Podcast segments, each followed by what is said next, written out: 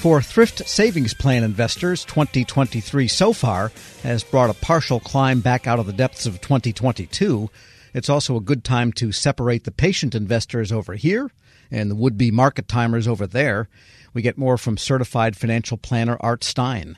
And Art, let's start with a review of TSP funds so far. How are they doing relative to where they were, and how are they doing relative to the market in general? Year to date, rates of return for all the TSP funds have been very good. And for the stock funds, they've really been great. Uh, the C funds up 17% this year, the S fund 13%, the I fund 12%. Those are really big rates of return for a six month period. F funds up 2%, and uh, the G funds up 2% too. These are all rounded to 1%, of course. So a very good year. Now, a lot of contrast to last year, which was an unusually bad year because both the bond, uh, the F fund, the, the intermediate term bond fund, and all the three stock funds were down by double digits. And, you know, a certain number of people are during those kinds of decline are tempted to pull their money out of the stock funds and probably the bond fund too and put it in the G fund, which has an advantage that it never fluctuates in value. It's never going to go down. It's never going to go up very much either, but people like that safety. And that hurts them because then they're not invested in the stock funds when the stocks start to go up.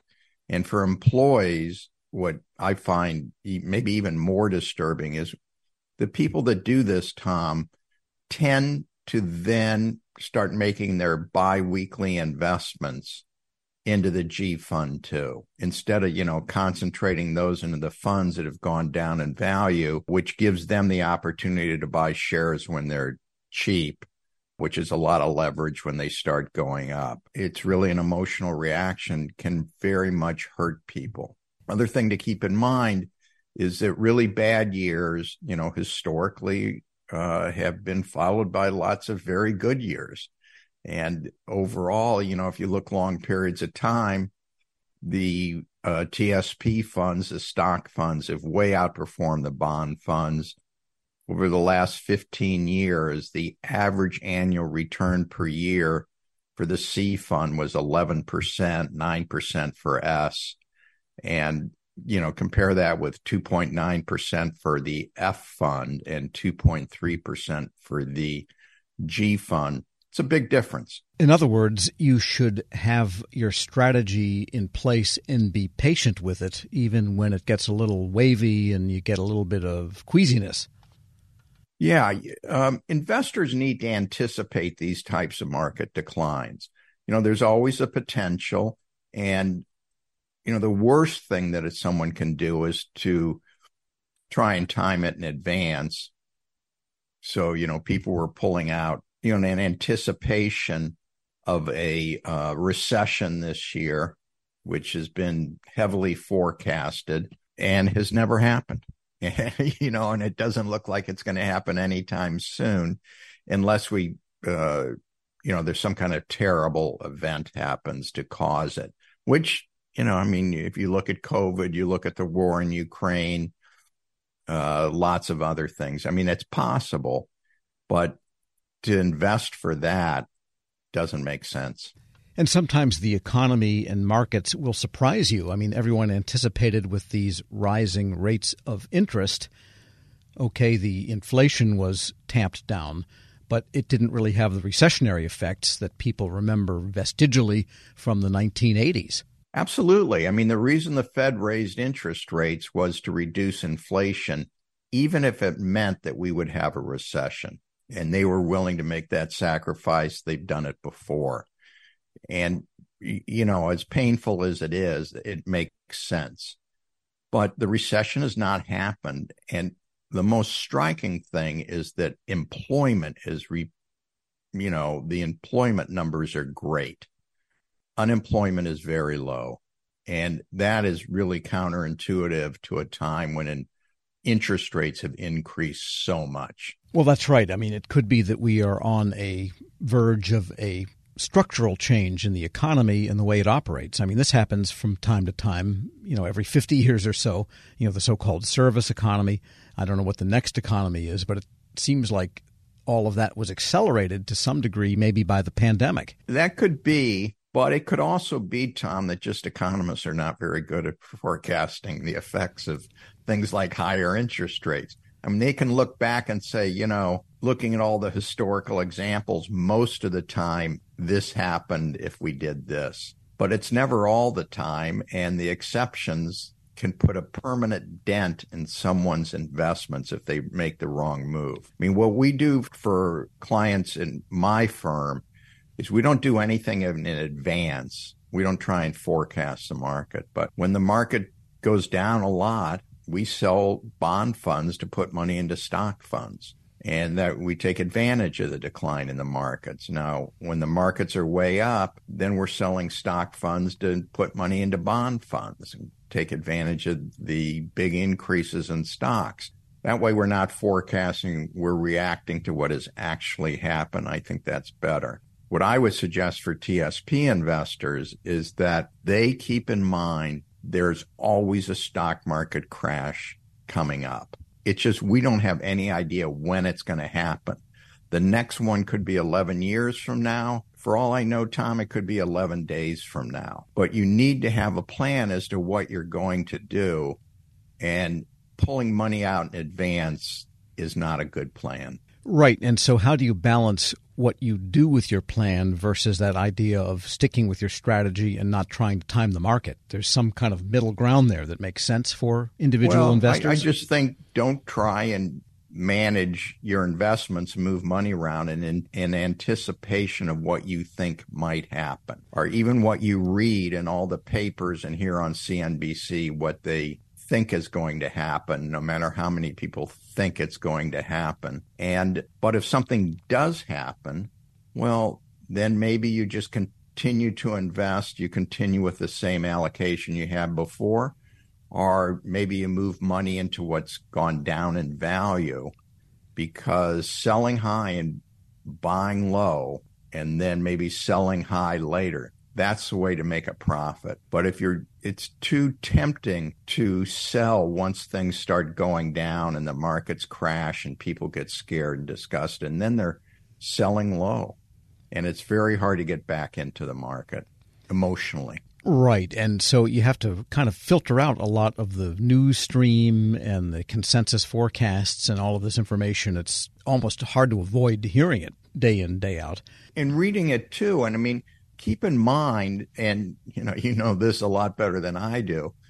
If you're on CNBC five days a week, or you're writing an article for the Wall Street Journal five days a week, you have to come up with some hook five days a week. So it's easy to like overanalyze the market and say the market is telling us this, or the market's unhappy about that, or this makes the market nervous. And the market is not a person and it doesn't react that way. It, the sum total of millions of decisions being made every day by I don't know how many numbers of people.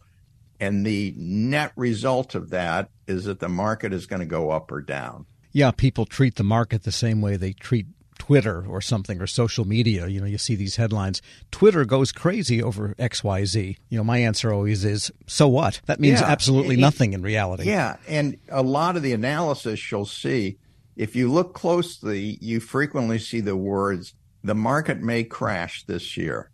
Well, yeah, that could happen. Or it may go up. I mean, that's not really a forecast. That's just stating the obvious. It could go up or down. It's like we could have rain this year. Yeah, you know, that'll happen. You need to ignore a lot of that and just look at the historical trends.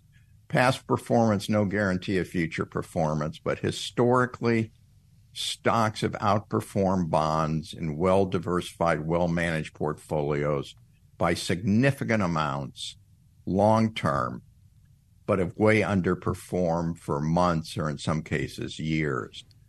Well, for most people, the TSP is a long term investment and they need to invest accordingly. Yeah, this would seem like a good time to stick with the plan because the market is up. Again, we don't know what it's going to do in the second half of the year, but the fundamentals, such as they are, have driven this market, and nothing has fundamentally changed. The inflation seems to be under control. Now they're talking about wage inflation, but that's kind of a hard thing to be against, I guess, if your wages are going up. Yeah, so, I mean, wage inflation for most people, that's a good thing because their wages are going up. And it's not like the price of a chicken goes up for no reason at all. I mean, the chicken doesn't get anything out of that, as we know. And we want to see wages go up more quickly than uh, inflation. And, you know, historically, more efficient use of resources and things like computers and maybe AI have allowed for wages to go up much more quickly than inflation. Certified financial planner Art Stein. We'll end on that note. Thanks a lot, Tom. And we'll post this interview at federalnewsnetwork.com slash Federal Drive. Hear the Federal Drive on demand. Subscribe wherever you get your podcasts. Leadership today, especially within the federal workforce, is being tested more than ever before. Everett Kelly, National President of the American Federation of Government Employees, joined Shane Canfield, CEO of WEPA, to share how his upbringing in rural Alabama eventually propelled him to the forefront of thousands of union members, raising a collective voice. After years of leadership with both the largest federal employee union and as a pastor, Everett Kelly reflects on his deep rooted values of integrity and hard work. Hello, and welcome to the Lessons in Leadership podcast. I'm your host, Shane Canfield, CEO of WEPA. Today I'm joined by Mr. Everett Kelly, National President of the American Federation of Government Employees. Everett, welcome and thank you for being here. Shane, thank you. It's a pleasure's mine. You first joined AFGE in 1981 during what eventually became your 30 years of service at Anniston Army Depot. We're now more than 40 years past 1981, and you've been the union's national president since 2020. How's your decades long involvement with AFGE impacted the way you view your role now as the union's leader? The time that I spent as local president, I simultaneously spent that same time as a pastor in Alabama. I like to say that this was my training ground because as I was entering into the role of unionism, I was also entering into ministry. And so I see my role, even as the union leader, as ministry. It's never an understatement because this is what I believe. I believe that if you love people and show people that you love them, people will follow you. My business is in the business of growing people.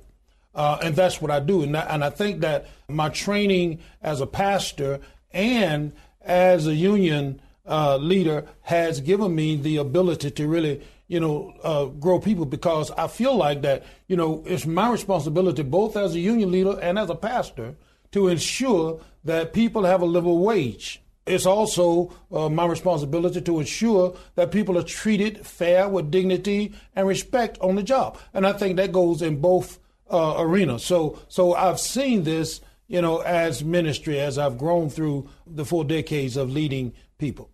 Putting those two together is amazing. AFGE handles a massive array of issues and topics of importance to feds across many departments and agencies.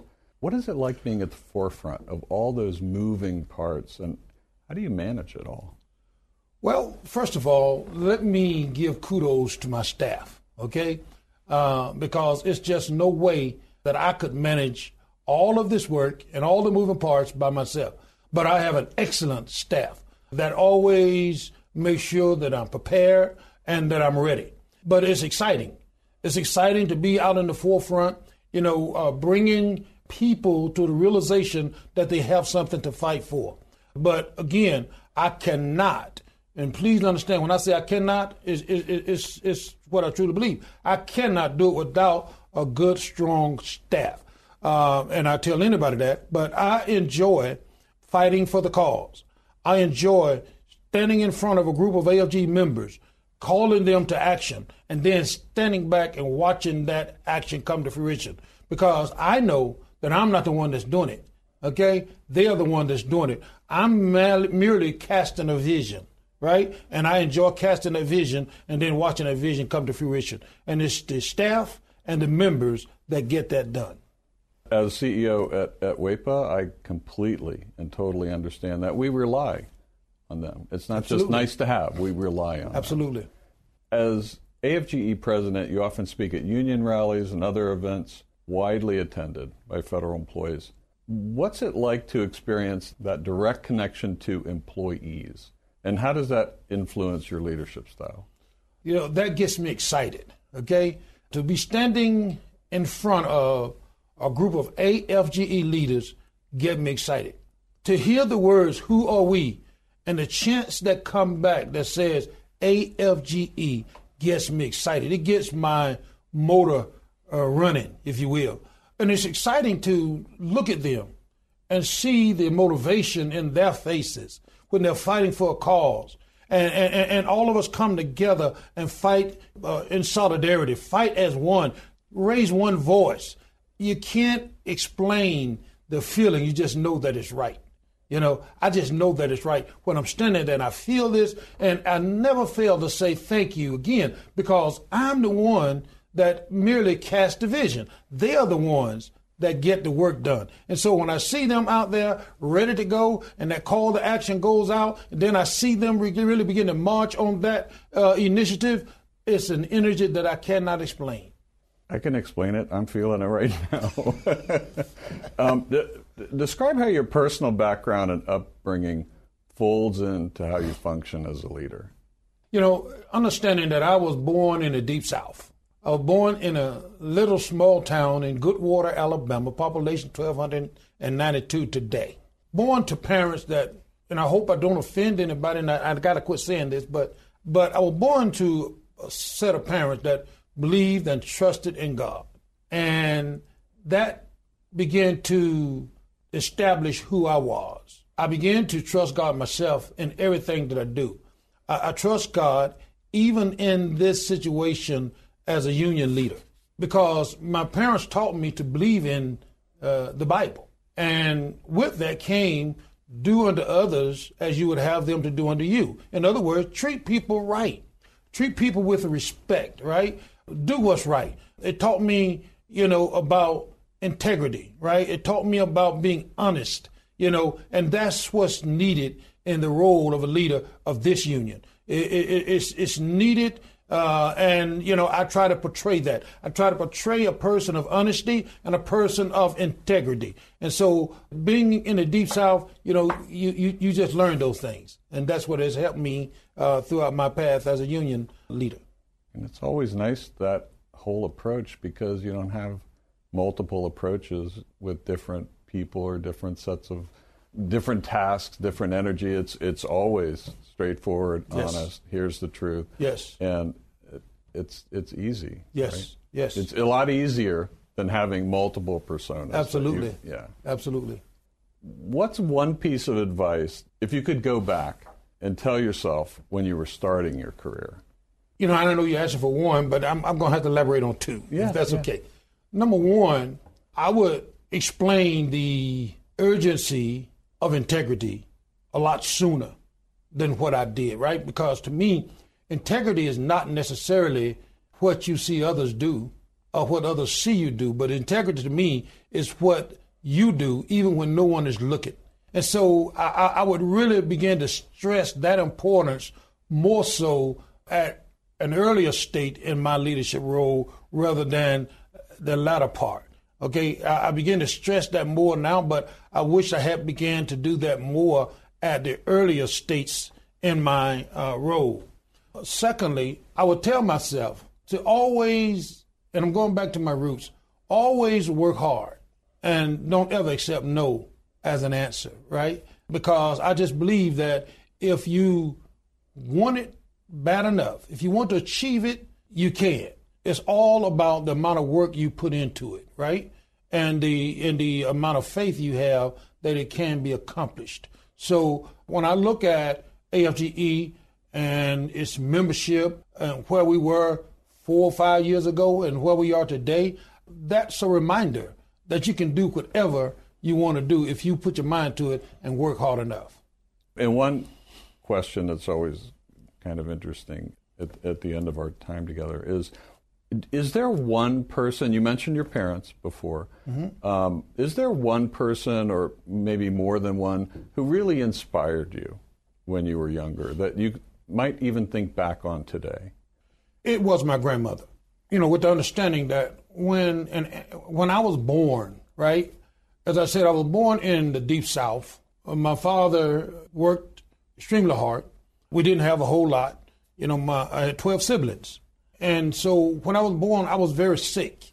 Matter of fact, the doctor said I wouldn't live to be 16 years old. The doctor said I wouldn't ever hold a job. But my grandmother would always teach me how to pray. And she taught me about faith. And it is prayer and faith that has allowed me to be standing here today. Suppose I've been dead 50 years ago, but I'm 66 years old now. And it's all because of my faith and my belief and my prayer life. And I believe that beyond a shadow of a doubt. Amazing story. Thank you for sharing all of it with us, Everett, and really appreciate you being on the show today. Pleasure's mine. And this is Shane Canfield. We'll see you next time on Lessons in Leadership. Find the full podcast and future episodes of Lessons in Leadership on the Federal News Network app and anywhere you enjoy your podcasts.